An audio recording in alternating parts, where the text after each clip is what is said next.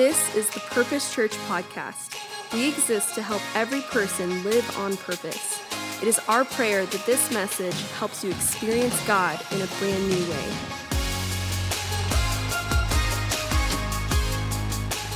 I wish stuff like that would happen a little more often. I know that the booth is really mad at me saying that, but I like I like messy church.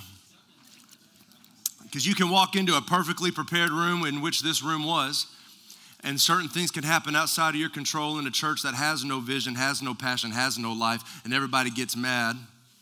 Or it can happen in a house like this with people who could care less about presentation and performance. They just want to meet Jesus today in a real way. Well, happy Father's Day. Come on, give it all up to the daddies in the room.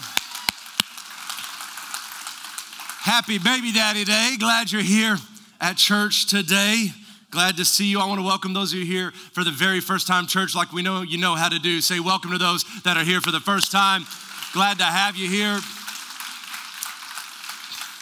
When you walked in the worship center doors, you were given a, a, worship guide from a smiling face. Inside that worship guide is a connection card. Sometime during the message today and during the response time afterward, um, fill it out. Let us know you're here. Kelly and I want to send you a personal letter, tell you thank you for coming, give you some next steps, and you'll have a chance to uh, drop that off on your way out today. And also, right after this service, we got people getting baptized today.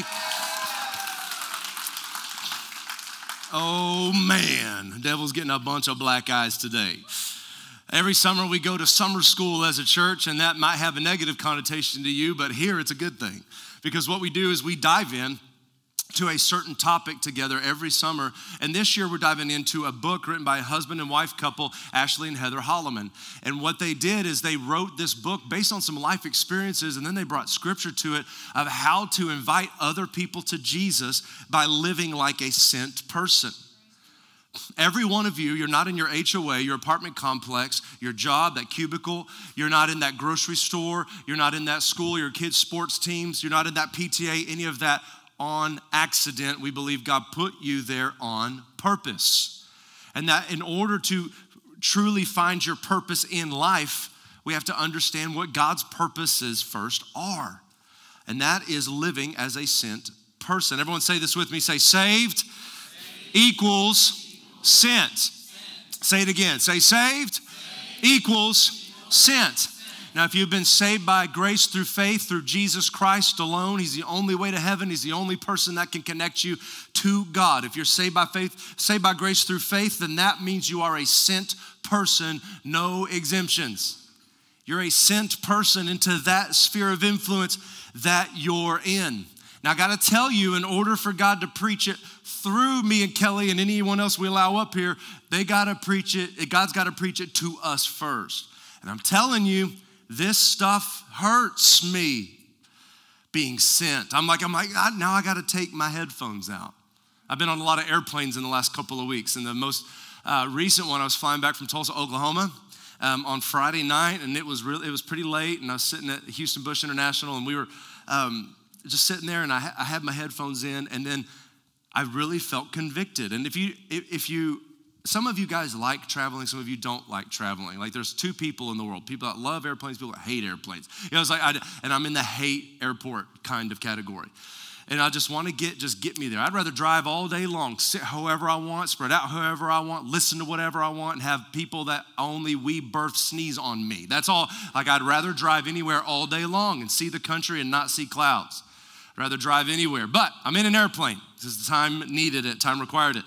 And I, I looked, I was just kind of closing my eyes because the plane was delayed because a flight attendant forgot her flight and was eating dinner at Chili's.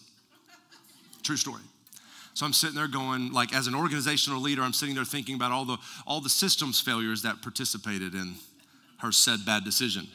So as I'm like doing business with the Lord alone, I had set my bags down right in front of my feet, and I've been waiting in this this line for uh, boarding was about 45 minutes late, which is nothing in an airport, right? I mean, it's some of you guys have had to sleep there before, like it's that was a pretty easy one. But for me, I was ready to get home and see my family, and, and, I, and I, I saw all of your faces. I'm not joking. Like it's not a joke. I saw all of your faces looking at me exactly like you're looking at me right. Like Chance, exactly like he's looking at me right now. I saw the mustache and everything looking at me. And I really felt convicted by God. God said, Take your headphones off.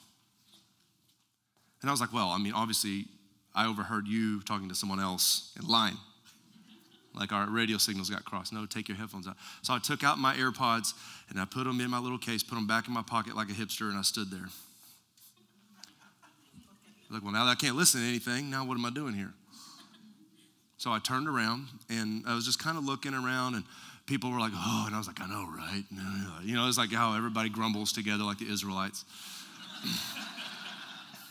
And I look around and I see this guy's wearing a nice dress shirt and, and like nice slack. This dude, like, this dude looks nice. He's dressed really nice. You know, it's like you can tell they're, they're not cheap clothes. And I was like, this guy looks really nice. And I saw at the corner there was a little Chase Bank logo. And I know the logo because the church banks with Chase. And I was like, okay, well, I turned around and I said, well, we're in the San Antonio line. And I was like, hey. So I tried it. I said, hey, do you know John Turry? If you don't know John Turry, he was in her first service and we all we made him wave at everybody. Uh, John Turry's on our board of trustees. He also is like a big wig, fancy like title guy at Chase. I don't know what his title is, but he's important. and, and I looked over and said, Hey, do you know John Turry? And he goes, I just got off the phone with him. I'm his boss. I was like, You don't say. And he said, I'm Brian, his boss. I said, I'm Landon, his pastor. And we had this whole conversation. And by the end of it, I said, You know what? Let me tell you a few things about John. And I just began to tell him about how faithful he is, a great dad, all this stuff. I said, I think he deserves a 100% raise. So we're, let's all pray and believe John gets a 100% raise. I was in a, uh, another airport and, and I, I, was sitting down ordering some french fries and just waiting on the flight because I had about a two hour layover um, because I live here in San Antonio. There's no direct flights to anywhere except Houston and Dallas. And so I'm sitting there for my layover, and, and, uh, and, and I felt the same thing. I had my headphones in. I was like watching um, something like a, like some basket, like, or baseball failures, like, you know, balls hitting birds. And it was like just, I was just trying to pass the time with something dumb. So I was like, like watching baseball fail videos. And I don't even really like baseball. That was funny. And uh, bird enthusiasts, I'm sorry, it's still funny. And I was sitting there watching, I heard the same thing. Because I kept feeling this dude look at my phone, like he was wanting to hear it. So I just took my AirPods out, put them in my pocket, turned my phone off, and I looked over there and he was having a hard time. He wasn't looking at my video, he was like trying to figure out why the QR code wasn't working for him to order his food. And I looked over there and, I said, Hey, um, I did it again. And I was like, hashtag sent. Why, is I, why am I sitting next to this dude? And he was having a hard time with his phone. I said, Hey, you, is your QR code not working? He goes, No, it's not working. And I've had a rough day, a stressful day, and like the contract didn't go through. And I was like, Whoa. I was like, Okay. Um, I was like, Hey, let me order your food. My phone's working. He goes, No, no, no, you're not going to do that. I was like, I'm, all, I'm doing it. What do you want to eat? So he told me what he wanted to eat, and then he ordered um, Modelo because you can't order Bud Light anymore. So he ordered Modelo. Oh, come on. That's funny. You can laugh. Chill, everybody. Chill. Anyway, so we got into the conversation, and um, he starts telling me about some stuff that's going on in his life. And he said he likes hiking. He lives in New Mexico. And I was like, I love New Mexico. It's like, I'll, I'll, buy anything for anyone from there. I love New Mexico. The mountains, just the, the culture, and they put green chilies on everything. And I love Hatch green chilies. I'll put it on anything. And, and we were starting, so we connected over Hatch green chilies. And he's like, man, you know a lot about New Mexico. I was like, well, I was raised in West Texas. It's basically New Mexico. He's like, no way. He's from Hobbs. I'm like, oh my gosh, I drove through there a million times. And we had this whole conversation. And then it got to where I was like, do you like hiking? He goes, I love hiking. Albuquerque, Santa Fe, all of that. I said, Well, who do you go with? He goes, I just go alone. I was like, Alone? I was like, Is that like a on purpose thing? And he goes, No, I just don't have anyone to go with. Door. And I said, Well, man, I know a lot of great people in like that area of the country. Like, why, like, why do you think that is? Like, I, I could connect you. And he's like, I just, just working home, working home, working home, working home which is typical, right? Maybe some of you here are in that place too. Anyway, it turned into a beautiful conversation about the local church was born for community and that God set you right next to a pastor. And I said that he didn't know I was a pastor. I said, God chose to sit you right next to a pastor to buy you beer. Now think whatever you want. If you're religious, you won't like it here anyway. I was like, so I was like, well.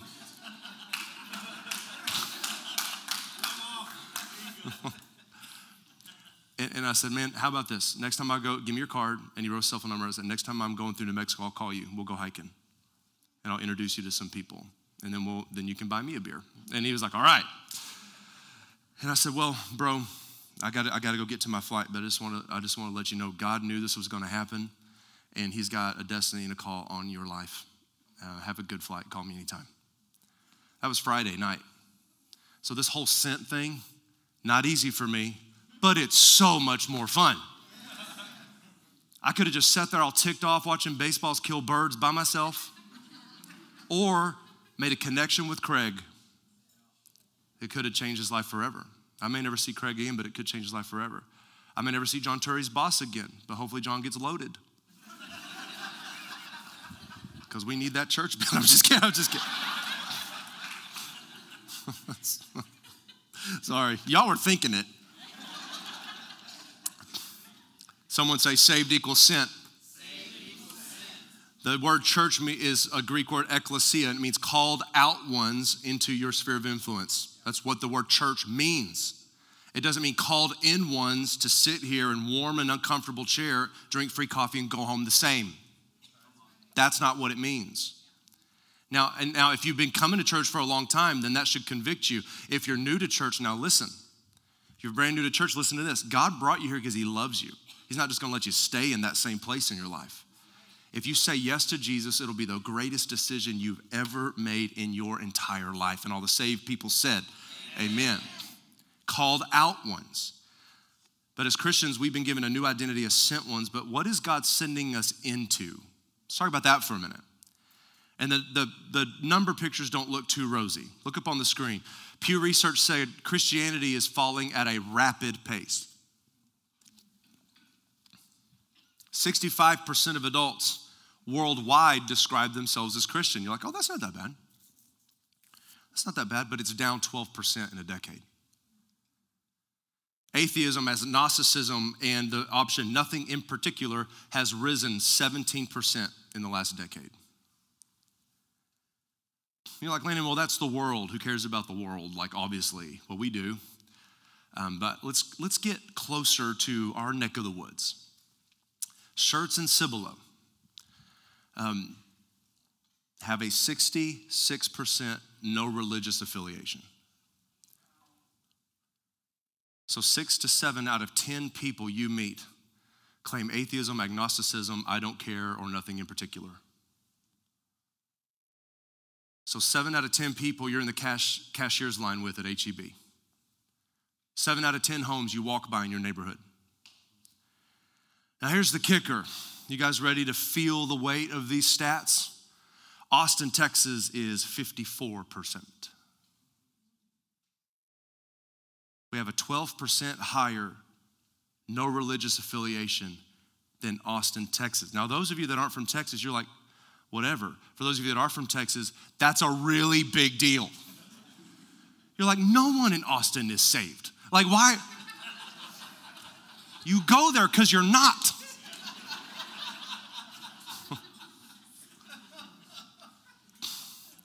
I know it freaked me out too. I was like, Are you kidding?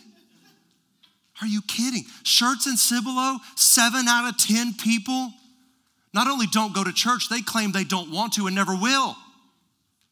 It's not like a I've been thinking about it stat, it's a I'm not gonna stat. And it just blew my mind. In Belmont Park alone, there's 646 homes. About the same in Riata. So let's say there's 1,300 homes within a rock's throw of where you're sitting right now. Thousands of people in two subdivisions don't know Jesus. Saved equals sent. Even how Kelly and I got into our home here was a miracle. God made every door open. We were the seventh offer, the six offers before us fell through, and we got it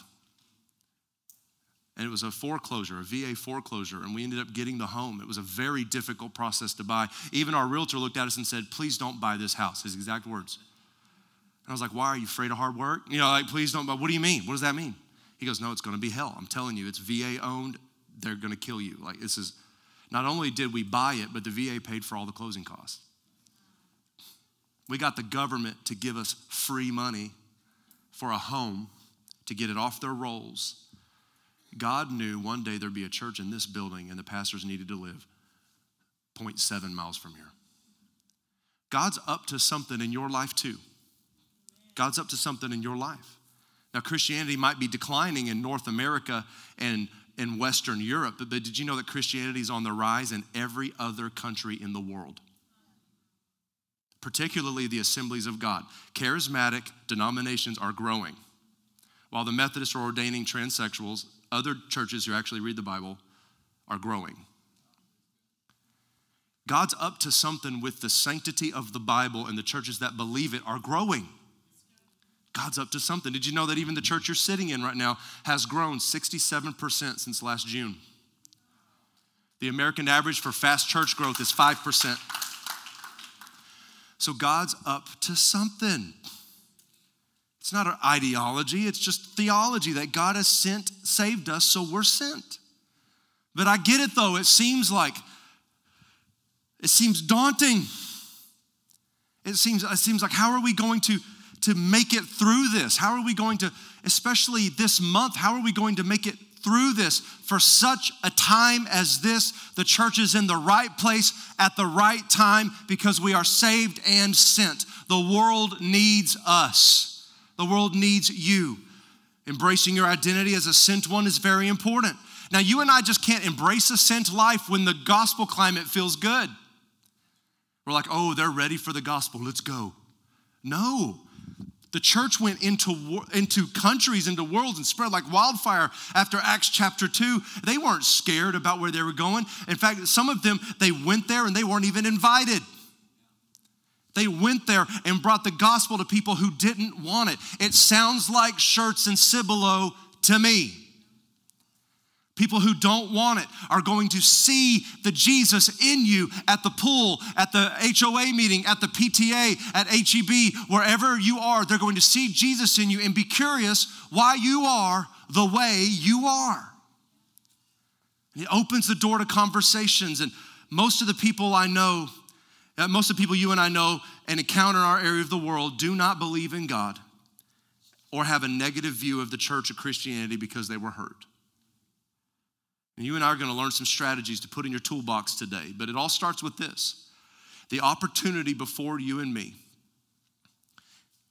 And our challenge is to meet people where they are on their spiritual journey. That's all. So let's simplify it. Where they are on their journey, all, our only job is to meet them there. Ask them things like, do you, do you believe in spiritual things? Ask yourself that too. Do, or, do they believe in spiritual things or have they at least thought of it? Do they believe in God? Do they believe there's an afterlife? Have they ever heard about Jesus? What does the word sin mean to them? And have they ever heard the word salvation before? These are questions you're thinking through while you're talking. But did you know that the work of sharing the gospel or the work of evangelism has moved, has changed from a singular conversation to a years long, multiple conversation approach.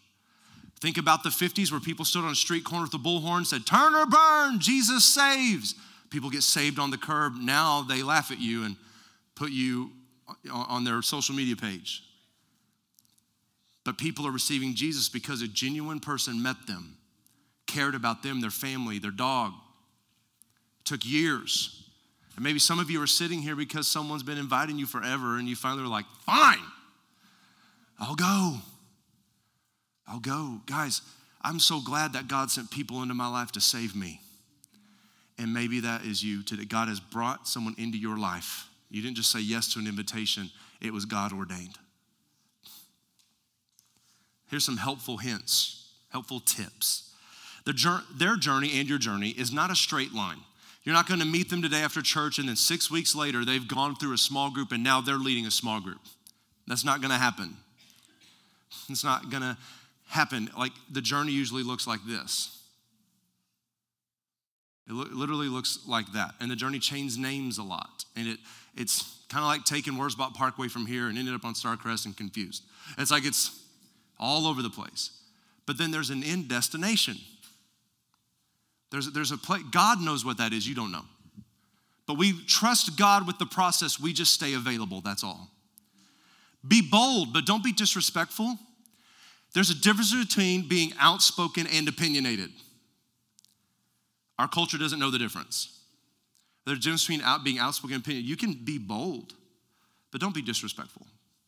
You must always privately pray before these conversations, even if you see them walking down the street. God's literally bringing them to your property line. Just pray in your mind, God, give me the words to say. You can even say things like, God, I've had a rough day. I'm not really in the mood for a conversation. Give me the words to say. Number four, people are more receptive during times of di- disruption or difficulty. Move close. God sent you to them at that moment. If they're hurting, move close. Number five, if someone's not interested in talking with, about God with you, that doesn't mean you stop talking about what God's done in your own life. Because they'll begin to see that you weren't just fishing, like you, you believe this stuff. Number six, you don't got to wait for 100% spiritual interest to share the good news. You just tell them what Jesus did for you. What you were like before you met a man named Jesus and God sovereignly walked those steps. All, all you had to do was say yes, and then Jesus took you from there. It's your story. So let's talk about some ways to be sent ones. How, how we do this. But, but, but before we do it, it's very practical, it's very simple.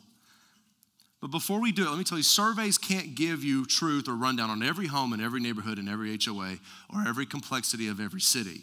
But you can at least have your finger on the pulse of the ones you've been sent to. The stats that I just shared with you, I would venture to say that most of you are surprised that 66% of our city does not know God and that Austin knows God more. I bet most of you are very surprised by that stat. I almost threw my computer. I was very surprised.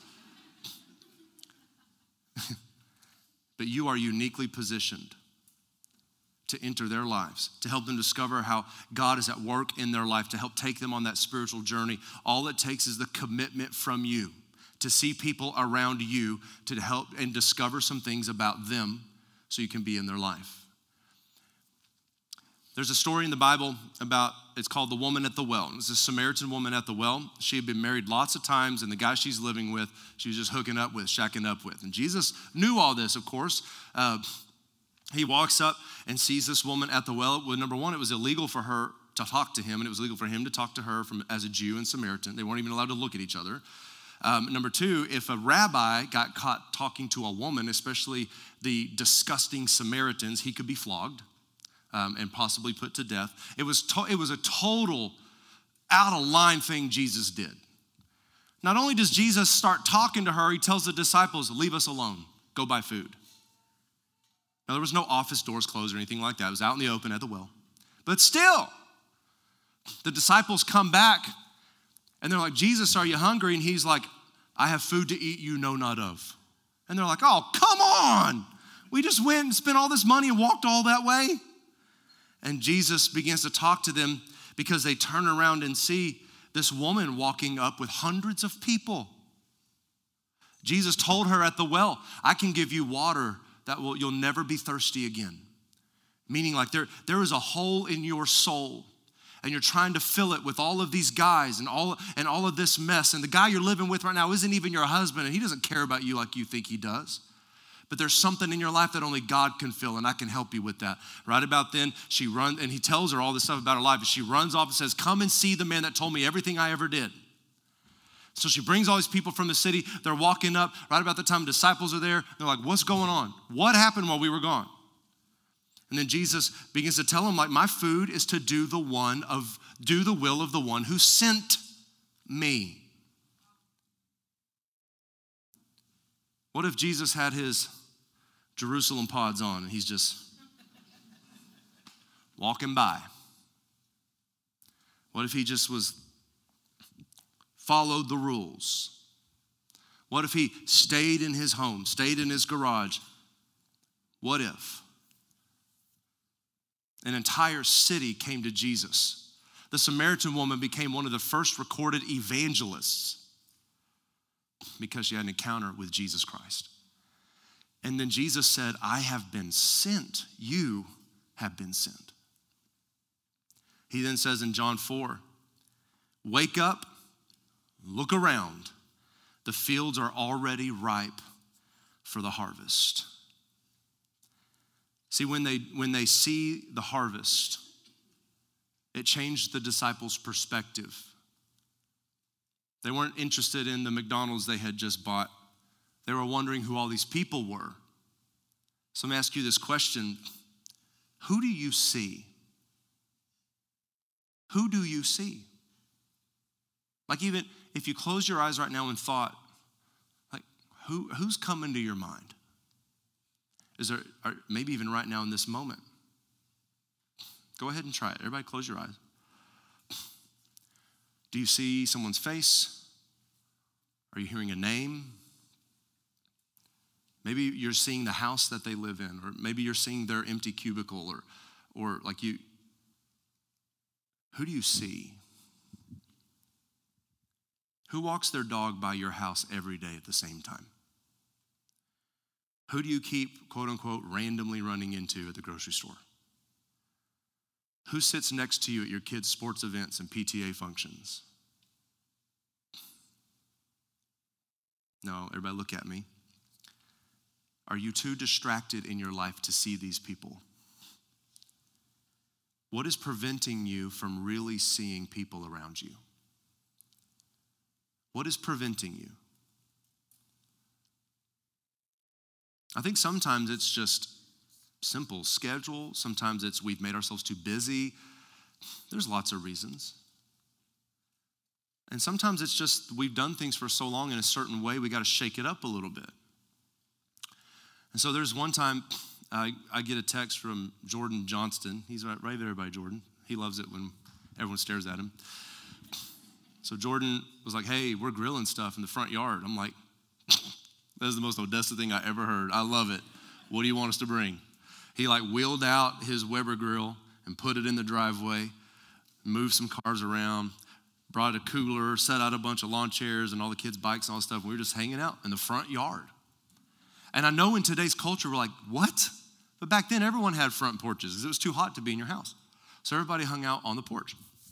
We just literally sat down at Jordan and Brittany's house in the front yard and grilled stuff and hung out and saw people walking by and waved at everybody and got us out of the house. People saw us there. There's like shake it up a little bit. You never know what's going to turn into those, what those moments will turn into. But what is preventing you from seeing people around you? And honestly, there's a lot of people living right next to you that are very, very, very lonely. I just read the report from the United States Surgeon General. It's about a 400 page report on the new pandemic literally like legalized verbiage. The United States is in a new pandemic. And I know it's exhausting. But guess what? For this one, you don't have to wear a mask. In fact, they encourage you not to wear one. The United States Surgeon General has said that the new pandemic that is killing more Americans than fentanyl is loneliness. Loneliness. An entire government report that came out this year on loneliness. Loneliness is more than just a bad feeling, it harms society and that person and the people they love. Loneliness is associated, since it was a Surgeon General, there's all these health stats. Loneliness is associated with a greater risk of cardiovascular disease, dementia, stroke, depression, Alzheimer's, anxiety, and premature death. The mortality, uh, more impact of being socially disconnected is very similar to destroying yourself with substances. And even greater than that, the, associate, the association of obesity and physical inactivity is linked to loneliness. And the harmful consequences of a society that lacks social connection can be felt in our schools, it can be felt in our workplaces, our civil government and organizations, where performance, productivity, and engagement are diminished. Loneliness is at the bedrock. You're like, well, I'm not lonely. Think about when's the last time you had a conversation with somebody that knew you and knew things about you? The last time you had a conversation with somebody where they were asking you things about you? Or are you one of those people that while they're talking about them, you're thinking of a better way to one up them? because our insecurity can't let someone else talk. We have to be thinking about what we need to say next. Think about the last time you left a conversation and you couldn't wait to do it again. I had one of those recently, and you, no one ever told us it'd be really hard to make friends as an adult. Because I can't just walk over to Kevin Bertram's house and go, Want to play, Kevin? Wave at everybody, Kevin. He's on the back row in a cowboy hat. Kevin, you want to come out and play, buddy? Let's go. Want to ride bikes together, Kevin? I guess I could. He'd say no, especially if I said it like that. You want to wear a matching shirt? This is getting worse. Never mind, never mind. I can't do that. But no one ever said, like, it would be this hard. And I found myself in a pretty isolated, lonely place. And it was interesting because I'm around hundreds of people a week. And you would think that that wouldn't be the case, but I found out, and I was talking to some of you guys out in the lobby before, and the service is switching out, that I found out my relationships were like a mile wide and an inch deep. And because of past betrayal, I wouldn't let people in. There was like a marker that they were only allowed to get to. And I Heismaned everybody. They weren't allowed in, but it looked good. And I began to wonder like what that was doing to my life. And all of the stats that the Surgeon General gave were when I was at my most lonely. I was the most depressed, the most overweight. I was 40 pounds heavier than I am now when I was at that stage of my life. My schedule was a wreck. I was mad at the kids, yelling at Kelly all the time, yelling at my grass, yelling at my dog. Yeah, literally, one time I got so mad because I put my key in the mailbox and the key lock wouldn't work. I'm like, go, it figures. The government can't even give me a key that works was like 32 years old, acting like I was a 98 year old that had the right to talk like that. Guys, I came down to a place where I had to step out and do something about it. I had to step out and do something about it. It was hard. It was hard. Especially if I was sitting there and someone's telling me, You're saved and sent. I'm like, Well, God's not sending anybody to me. When we're at that lonely place, we flip it and we're like, God's not doing that for me. You're here. He did do that for you. You're here. You're here. In 2020 alone, 47% of Americans said they belonged to a church. Now, this was February 2020, so pre COVID. Said they belonged to a church, synagogue, or mosque. That's down from 70% in 1999. That represents, for the first time in American history, that we have statistically proven we are no longer a Christian country. When we have people taking pictures on the White House lawn and their sin is celebrated by those highest up in our government, we are no longer a Christian country. Remember, I told you that loneliness does something to our bodies that not that substances do. Also, look at this uh, graphic. Lo- this was this is a screenshot. All I did was get out my iPhone, literally took a picture of it, and sent it to the team. Said, "Put this on the screens." Loneliness is like smoking 15 cigarettes a day what it does to your body. 15 cigarettes a day. A 2018 Cigna study said two out of five adults say they always feel, always feel that their relationships have no meaning. 50% of adults claim they don't have any meaningful in person interaction. I was there too. Now, studies do show that men are actually more lonely than women. They just lie about it to the surveyor. The stat was over 70% of men said they don't have one friend they could call. Seven out of 10 of you men in this room don't know who you would call if you needed someone to talk to. That was me. My phone has like 4,800 contacts in it. Church planting, you get a lot of phone numbers. I was sitting there, I'm like, I don't, I don't know who I would call. I began to do something about it. And even in fact, just recently I did something about it because you sink back into old patterns, right? Like, it, like how many of you could drive home with your eyes closed and your car knows where to go? Like that's what our brains do. We know exactly where to drive, exactly where to go, and our brains go there automatically. It's a rut that our mind has created. You want to learn more about that, go back and listen to an old sermon series we did called Holy Noticing. We talked all about the mind's pathways and how the physiological matches the spiritual. It was a nine week sermon series on it. Go back and listen to it. But we get in these ruts. And I was in one of those ruts, and I was like, nobody's calling me, Kelly. And Kelly has all these lady friends, they're always texting, laughing. She'll be on her phone and go. And I'm like, oh, you got another text message from all your buddies. I'm like, how nice. And Kelly has like some really good friends, and I was like, I just don't have that. And I was like, I'm trying to figure this out. And so I said, you know what, I'm gonna do something about it. And I just shook off the, this might not work or they're gonna say no feeling. And I, and I got a hold of some buddies that pastor churches in town, uh, in the San Antonio area that, you know, I knew enjoyed a good cigar. Now, before you ju- judge me, better than cigarettes. also, if you like cigars, let me know. So I just sent out a text and I was like, hey, anybody want to go to 1911 in Cibolo on Friday at 1 o'clock? And this dude was like, I'm there. Another dude was like, I got to cancel two appointments, but I'll be there. Another guy was like, um, I'm going to ask my wife if we can do something at three instead of one. I'll be there. And I was like, oh, dang. It was like, four they're coming. Now I have to go. and we showed up and we had like meaningful conversation. And I told Kelly, I was like, it's, it's been a long time since I've had a meaningful conversation with someone I'm not pastoring. And it's different. And it, it mattered like that. I left energized and excited after that conversation. Who's around you? It's not rocket science, folks. Like we were created on purpose for a purpose. And you know what happened at the end of that, that gathering when we were done and we all had things to go do? This guy said, I'm not leaving here until we put the next one on the calendar.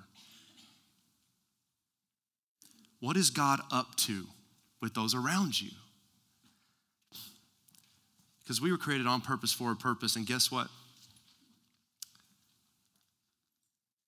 If you're wondering about battling loneliness yourself, the prescription for those you're sent to is the same prescription for you. Take a step in the natural, and God will supernaturally do what only He can do. If no one's coming over to your house, it's because you've not invited anyone over to your house. If you don't have any like lunch appointments with somebody or even quick little coffees or something, what are you doing to step out and make that a reality yourself? Because that is the prescription for all of us. So ask yourself this question about those you live around. What are the, what are the needs of those that live around me? Physical, emotional, spiritual, what are those needs? And what are the primary interests and hobbies of those around me? If you buy the book and read it, you'll find that there's a chapter in there to which the author states they started a workout group in their neighborhood. And it got so big they had to move the workout group from their living room to the school parking lot. And the news found out about it. And it turned into this whole thing where multiple HOAs around the city had workout groups. And the only reason they started it was because they felt like God told them to build connection with their neighbors. And now hundreds of people have connection with their neighbors. Who knows? You don't go into, I'm not saying that, that has to happen to you. That's up to God. You just got to take a step. And I know we're a few months away from small groups because you, if God gives you an answer like, hey, I want to start a men's group where we, where we hang out um, and smoke cigars, by the way, I'll be there. Number two, if God gives you that idea, put it in your pocket, save it for the fall semester. That's not an accident, God gave you that idea. Do something about it. So might, maybe he, let me ask you this question How might you gather people this week? This week, in the next seven days? I'm not talking about a long ways off, I'm talking about right now. Right now. Gather some people like you don't have to like design a flyer and plan this big thing and spend a ton of money and hire a cleaner for your house your neighbors don't want to see your house clean anyway they want to see that you're human just invite people over and you know just pick up the dirty laundry and throw the trash away and clean the toilet. That's all you got to do. Make sure it doesn't smell bad. Put the cats away. No one likes them like you do. They all hate them. They just like you too much to tell you cats are demonic. That's all.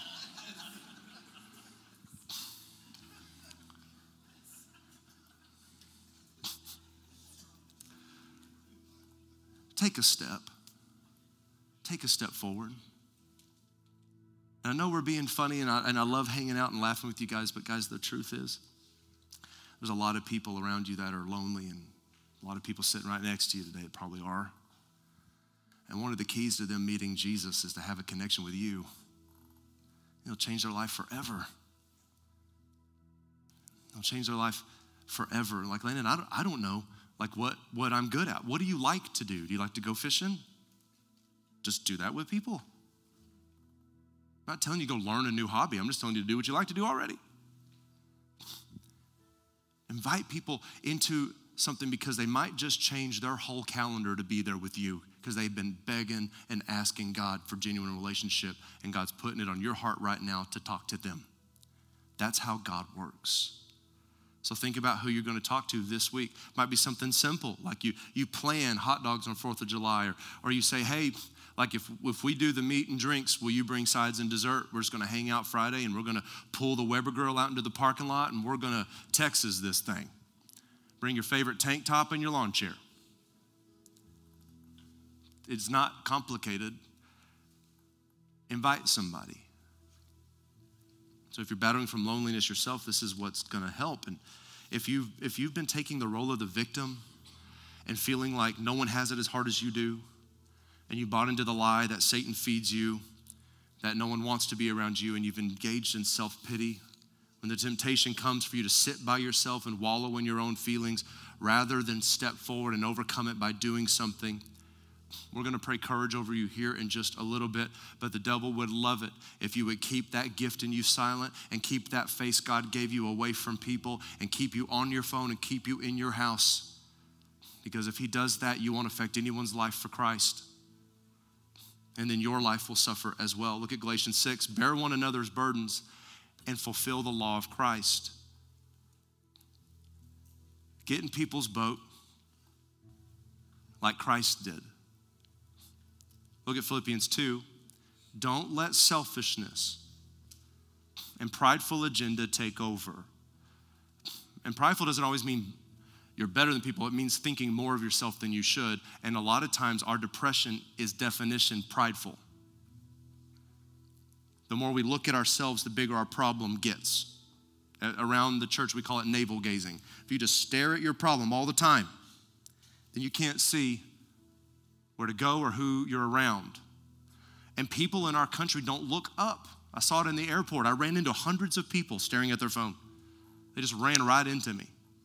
They don't know where they're going. A lot of us do that emotionally and spiritually. We're just running into stuff, and we're wondering why God keeps letting us run into stuff. But we're not looking up. Who is around you? Remember what it said in Matthew look up and see the harvest is ripe and ready. He, Jesus first said, Look up. Look up and see. I don't know about you. When I look at the ground, I'm like, cool, ground, it's ugly. There's nothing to see. And you stare at the same problem, and the more you stare at a problem, the bigger it gets. But if you look up and see what God's up to, then you're able to pick that problem up and hand it to Him because you're looking up. But if you're looking down, you just stare at the problem and massage the problem. The problem gets bigger and bigger and bigger. And then we medicate it with all this mess. We get lonely, depressed, anxious. Our, our physical health suffers. Our spirit man gets silent. Look up. Who do you see? Embrace true humility and lift your heads to extend love to others. Go beyond yourselves and protecting your own interests. Be secure and or be sincere and secure your neighbor's interests first. That's the scripture, guys. Put it on the screen, please. Be sincere and secure your neighbor's interest first. They go first. Now that sounds totally backwards. It sounds totally backwards. That if there's a problem with your, like if you have pain, what do we do? We medicate the pain. We put like antibacterial on it, band aid on it, whatever. But it's interesting that when we're talking about this, God says, don't stare at yourself. Don't navel gaze. Embrace true humility that there might be other people around you I've sent you to. Lift your heads to extend love to others. Go beyond yourself. Start protecting your own schedule and your own interests. Be sincere and secure your neighbor's interest first. Has anyone ever read that before? It's a powerful verse. This is supernatural. When you take a natural step into fulfilling the law of Christ, you look up and see who's in front of you. You'll never look around and see no one with you again. And some of you, it's your first time and you're like, why did so many people say hello to me? Well, it's not that we trained them to do that. We don't have a church training night. It's the culture of the church. Why? Because we've been saved from something, and we want you to know that you matter. And we were lonely once, and now our schedules are full. We were depressed once, and now there's joy. Doesn't mean there's not problems, it just means there's joy. We chose joy in the problem. We want you to have that too. That's why. But a church full of people whose lives haven't been changed is cold. But you're, you're in a place where people realize that someone was sent to them to save them, and now they're sent to save others. Amen? Everybody stand to your feet. Prayer partners, go ahead and come on down. Who do you see? And what are you going to do about it? We go into right now what we call response time at the church. Response time is simply that you respond to the gospel. You're responding to the gospel. You're responding to the word. And some of you, you're battling loneliness. You need to come down and get prayer. That God would give you an idea to change that part of your life. Some of you are battling depression. You need to come up and have someone pray with you. Some of you, you knew Jesus before and you walked away from the faith. Now's your time to come up and ask one of these trusted prayer partners. Say, hey, I've walked away from the faith. Will you pray for me? And they will pray a prayer of faith with you. If you've never made Jesus Christ your Lord and Savior, today is your day. Someone was sent to you. That's why you're here. Someone was sent to you. And it's amazing how God takes our lives and turns it into a testimony when we do what He says. the Bible actually works.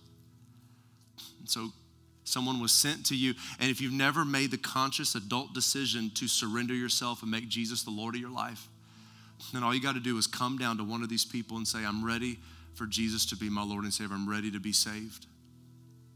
Because, guys, the gospel is you're a bad Savior, you're not good at it. I'm not good at it. There's no good behavior you could do to make God love you more. He loves you a lot, but He has already paid the penalty for your sin. All you have to do is accept that payment. It's almost like if someone said, I want to pay off your home, and you're like, no, I'd rather pay it for 29 more years. You'd be crazy to do that. And right now, if you've not received Jesus, you're separated from God. But what the blood of Jesus does is it puts you in right relationship with God. That's what righteous means. It just means in right relationship. It doesn't mean perfect or holy.